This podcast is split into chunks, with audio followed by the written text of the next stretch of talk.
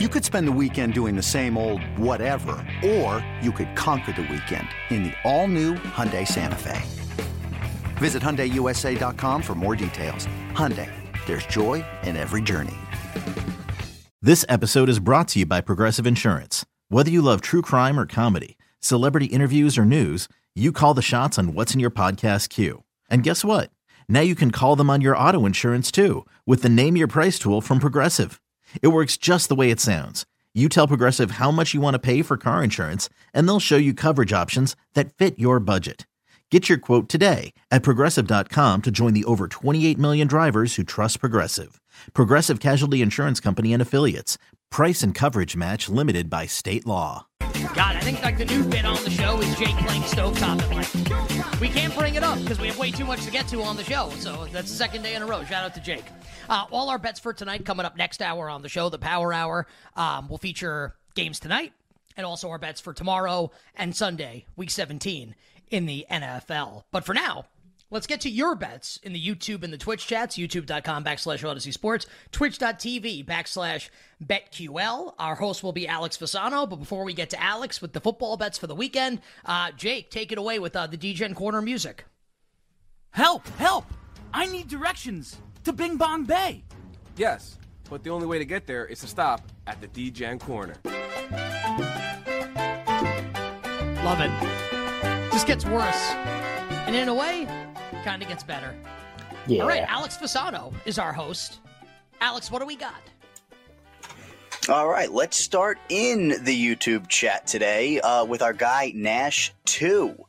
He's taken a prop Mike Evans anytime touchdown and two or more touchdowns.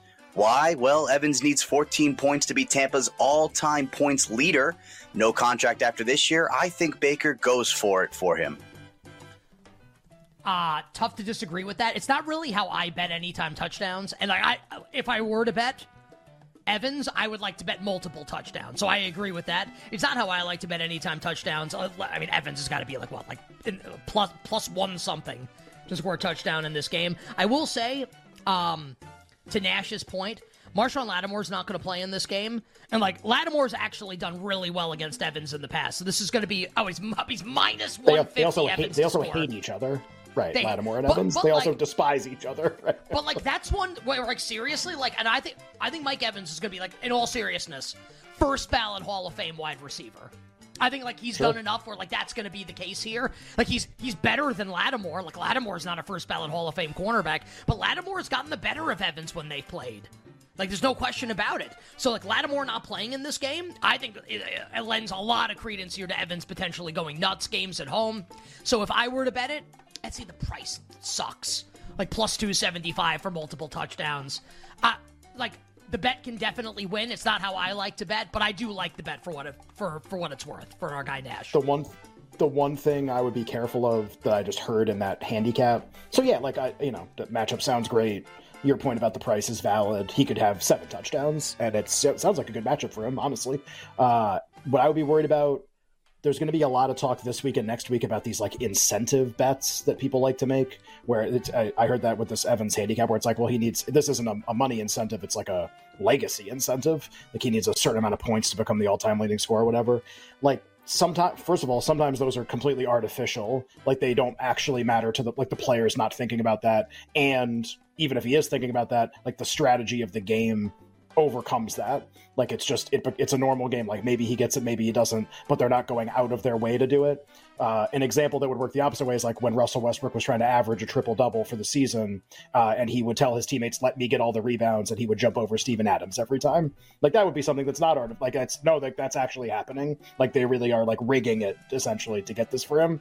In in the nfl in, especially in games that are like one of the teams is in the playoff race especially especially if both are the idea that it's like a team is going to go out of its way to do something that doesn't increase their likelihood of winning just to get a player an incentive or just to do whatever is like most of the time not what's happening. There are exceptions to that. There was like a Gronkowski one with Brady a couple years ago that everybody talks about, where Brady after the game was like, "No, I knew he got like a million dollars. Like I was trying to do that.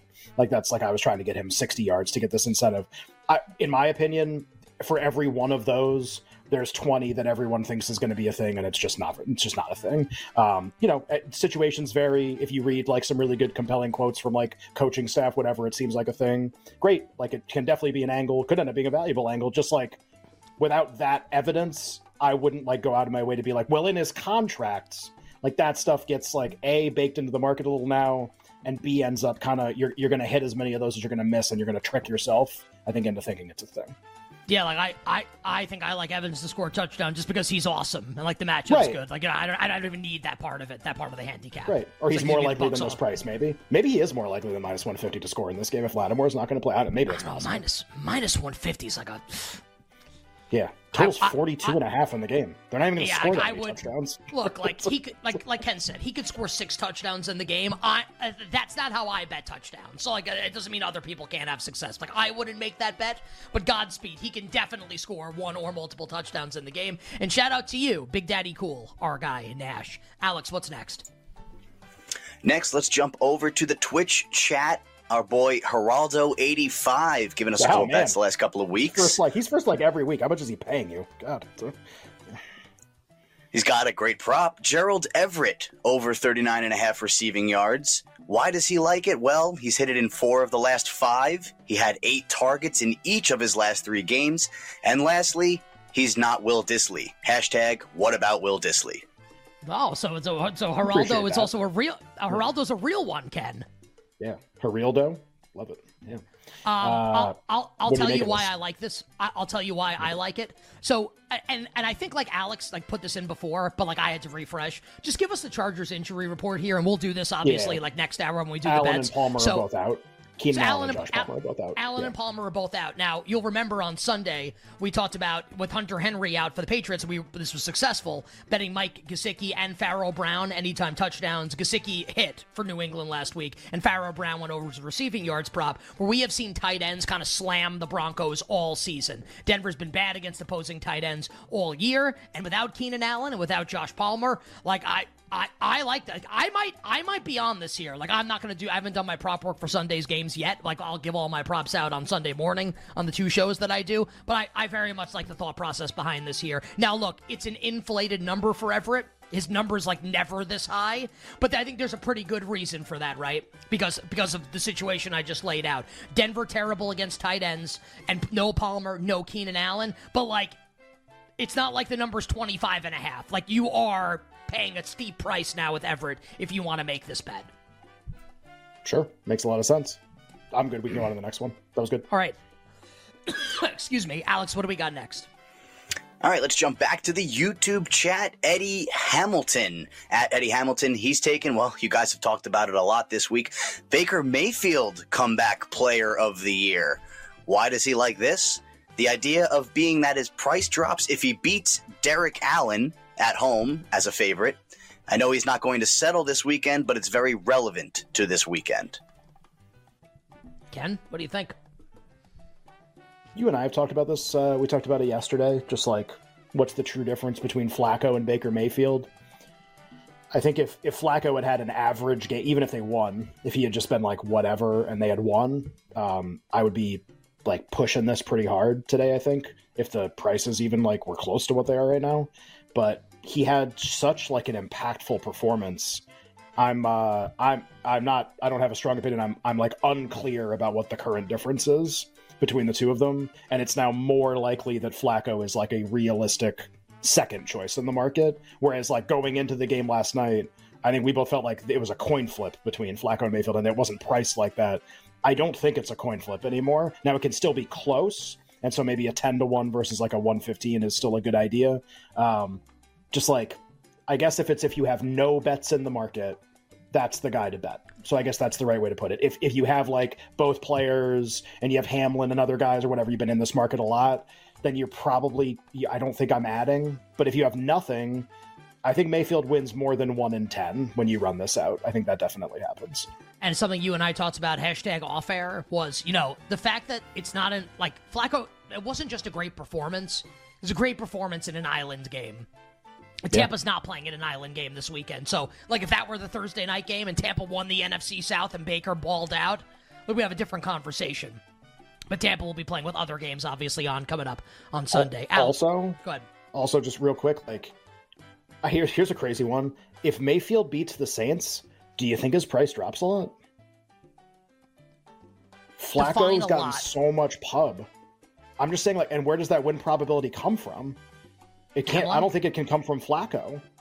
I think it comes from like, do they just zero out everybody else and make Flacco like seven, or make Mayfield like seven to one or something? I don't know. Like they've taken a ton of Flacco money. They dropped his price a lot. Everyone's written about it. If Mayfield wins, like I don't think he takes a lot of that back. You won't get the same push. To your point, like maybe his price drops a little bit. Maybe Flacco jumps Hamlin, like, and they flip places a little bit. But like I, that's that's why it's just like I don't even know if you have to bet that going into the Saints game. Like wait to see if he wins. Hamlin and Flacco feel so entrenched with like the money that's being bet on them and how people are talking about it. Like I don't know if ha- Mayfield can take from either of them. He can really only take from the guys behind him, which is like almost no win probability. And here- and here's I don't something that I haven't thought about yet. Tampa can only be the four. They can't catch either the two or the three. Right. If Tampa wins on Sunday, like they are locked in as the four seed. Does Kyle Trask start Week 18, and is that it for Baker Mayfield? yeah, which is similar to Flacco in Cleveland, right? Where you, you don't But get Flacco's another ahead, game. right? So it's like so it's like you're done with Baker. Do you think Flacco's ahead? Shot. Do you think Flacco's out? Yeah.